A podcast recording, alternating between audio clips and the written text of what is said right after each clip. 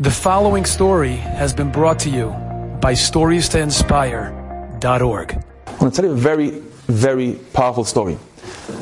I heard on Monday, yesterday, Rav Guata, who is one of the speakers on Hidabrut, say a story about the Baba Sali. He said this story about eight months ago, and I heard it yesterday. The story happened many, many years ago. There was a Chiloni man, a non religious man, who lived in Tel Aviv with his wife and daughter. One day, this man didn't feel very well. He went to his doctor. The doctor said, I don't see anything wrong. So go back home. He went back home. And soon after, he went back to the doctor, said, The pains are not going away. I'm still dizzy. The doctor did another check, couldn't find anything. He sent him to an expert in the hospital. So this guy, his name was Shimon. Shimon went to hospital. The doctor checked him out, couldn't find anything, did a whole battery of tests. And he says, when we have results, we'll call you. So Shimon and his wife left the hospital. And he gets a call a few days later, says, please come with your wife to the hospital. We have the results. So Shimon goes to the hospital. He is invited into the doctor's, top doctor's room. The top doctor is like very serious. He says to Shimon and his wife, listen, we found a very, very rare disease inside of you. It's going to paralyze you and eventually kill you. Shimon, when he hears this, gets extremely shocked. Extremely. The doctor says, and we don't have the medical facilities here in Israel to help you. But we are contacting the top hospital in America, and hopefully they will be able to treat you. And they did. But the, American, the, the hospital in America, when they saw the x-rays and the diagnosis, they said, I'm sorry, we can't help him. So basically, the doctors told Mr. and Mrs. Shimon that you're going to be, you're going to become paralyzed very soon, and soon you're just going to die. It was extremely painful to hear that. But what could he do? So, as he went along, he started losing, started losing uh, control of his limbs, his arms, his legs. Eventually, he was hospitalized. And his wife and daughter would go to visit their father, their husband Shimon, every day. And they would give him chizuk. It's okay, it's okay, what can we do? They give him chizuk, but they were not, they were not religious.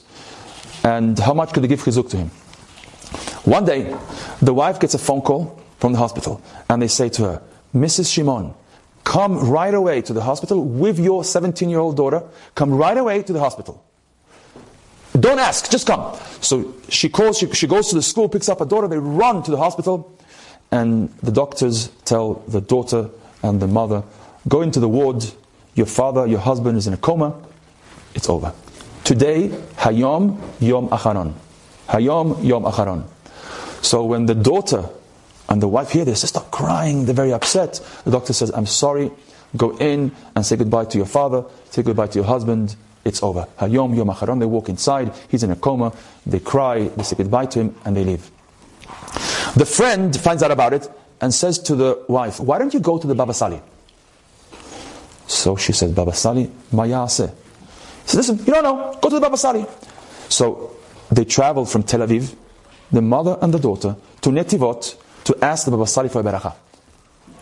They get to Netivot. Baba Sali would not see women in his room, not even, behind, not even behind a mechitza. The only women he ever saw was his wife, his daughters, and his granddaughters. Nobody else. So they write a petik. Rav, please bless our husband, please bless our father. They give it to the Gabai. The Gabai takes it to the Baba Sali. Baba Sali reads the petik and says, Tell them to come in. The Gabai says, But the women. He says, Tell them to come in. They should stand behind the mechitza. But the women, Amarti, Amarti. The Baba Sali spoke in Arabic, in Moroccan. So, so the lady and her daughter walk into the room of the Baba Sali. They stand behind the mechitza, and the Baba Sali says, What's the problem? She said, Our husband, our father's in a coma. Hayom Yom Acharon. Mi Amar Hayom Yom Acharon. She said, The doctors. Baba Sali says again, Mi Amar Yom Acharon. They say, The doctors. Mi Amar Yom Acharon, the last day, the doctors. The Baba Sali, the Baba Sali goes into a trance. He says, he puts his head like this, and he's silent for a few minutes. And then he says, Okay, lady and daughter, are you sanua? Are you discreet? So the woman from Tel Aviv and the daughter, 17 years old, were not discreet. But I didn't even know what the word discreet meant. So they asked the Gabai, Maza discreet, Maza sanua? So the Gabai said, Sanua means long sleeves, longer sleeves past the elbow, longer skirts, uh, head covering if you're married, etc. So the Baba Sali tells him, if you want your father and your husband to have arichut yamim, so aroch, have your sleeves longer, your skirts longer, sanua, no pants, no uncovered hair. The wife is like, aval, zecham Tel Aviv. And the daughter says, but how am I going to be dressed like a dosit? I can't do this. I can't do this. So the Baba Sali says, listen, you want a Yeshua, you take on tzniut. If not, I can't do anything about it. So the wife and daughter says, you know what? We commit. So they got a little petek from the Gabbai, what they have to do in order to be considered sanua. So they leave Netivot and they drive straight to Netivot. Where to? To Bnei Brak. Bnei Brak, they walk into the biggest clothing store in Bnei Brak. This lady and this girl, and then the sales lady says, Hey, you're in the wrong place. We don't sell clothes like that over here. She says, No, no, no, we need Sanua clothing. So the sales lady figures she's probably going to a Haredi wedding and they want to have something decent. So she brings out wedding, a wedding outfit for the daughter and for the mother. She says, okay, we'll take this. We will need things for Shabbat too, and then we need things for the whole week. A lucky day. She sells them a whole wardrobe for five days a week, for Shabbat, for Chatuna, for everything.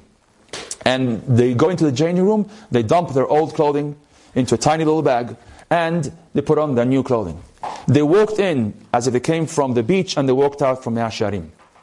They send all the clothing to a special mishloach to the house. In the meantime, they go straight to the ward in the hospital. They go from Bnei Brak to Tel Aviv to the hospital, and they go into the elevator. They go to the to the floor. They go. They're walking towards the ward, and then the doctor, the head doctor, says, "Hey, Atar, who are you?" And the wife, Ken, Ken, you're not the wife. He looks at her and says, You are the wife. What happened? And then he looks at the 17 year old.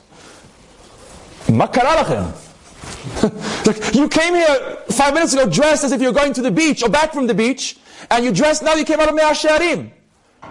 Says, they walk into the. So the top doctor says, Oh, by the way, your husband woke up. Oh, sure. That's the first thing that he should have told us, no? Okay. So your husband woke up, but he's still in a trance.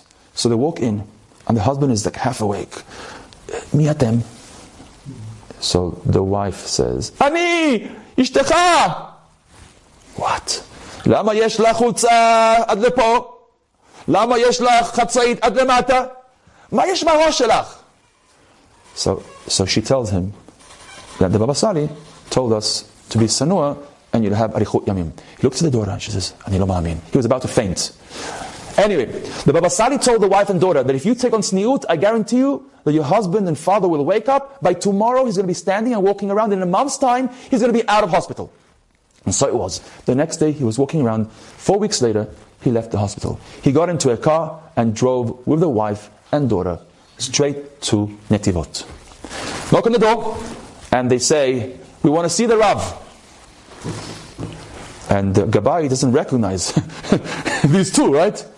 Who are you? We are the lady and the daughter that came about our deathly sick husband. And the Gabai is like, okay, Tavo. Comes inside. Write a petik. We want to thank the Baba Sali. The Baba Sali says, okay, fine, I don't need the girls in my room anymore. All I need is a husband.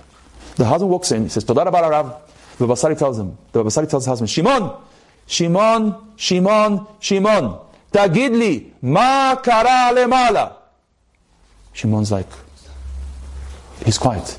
Because he went into a coma, and in that coma, he was summoned to Bedin Shelmala, and they were going to decide if they were going to send him to Gehinam or not.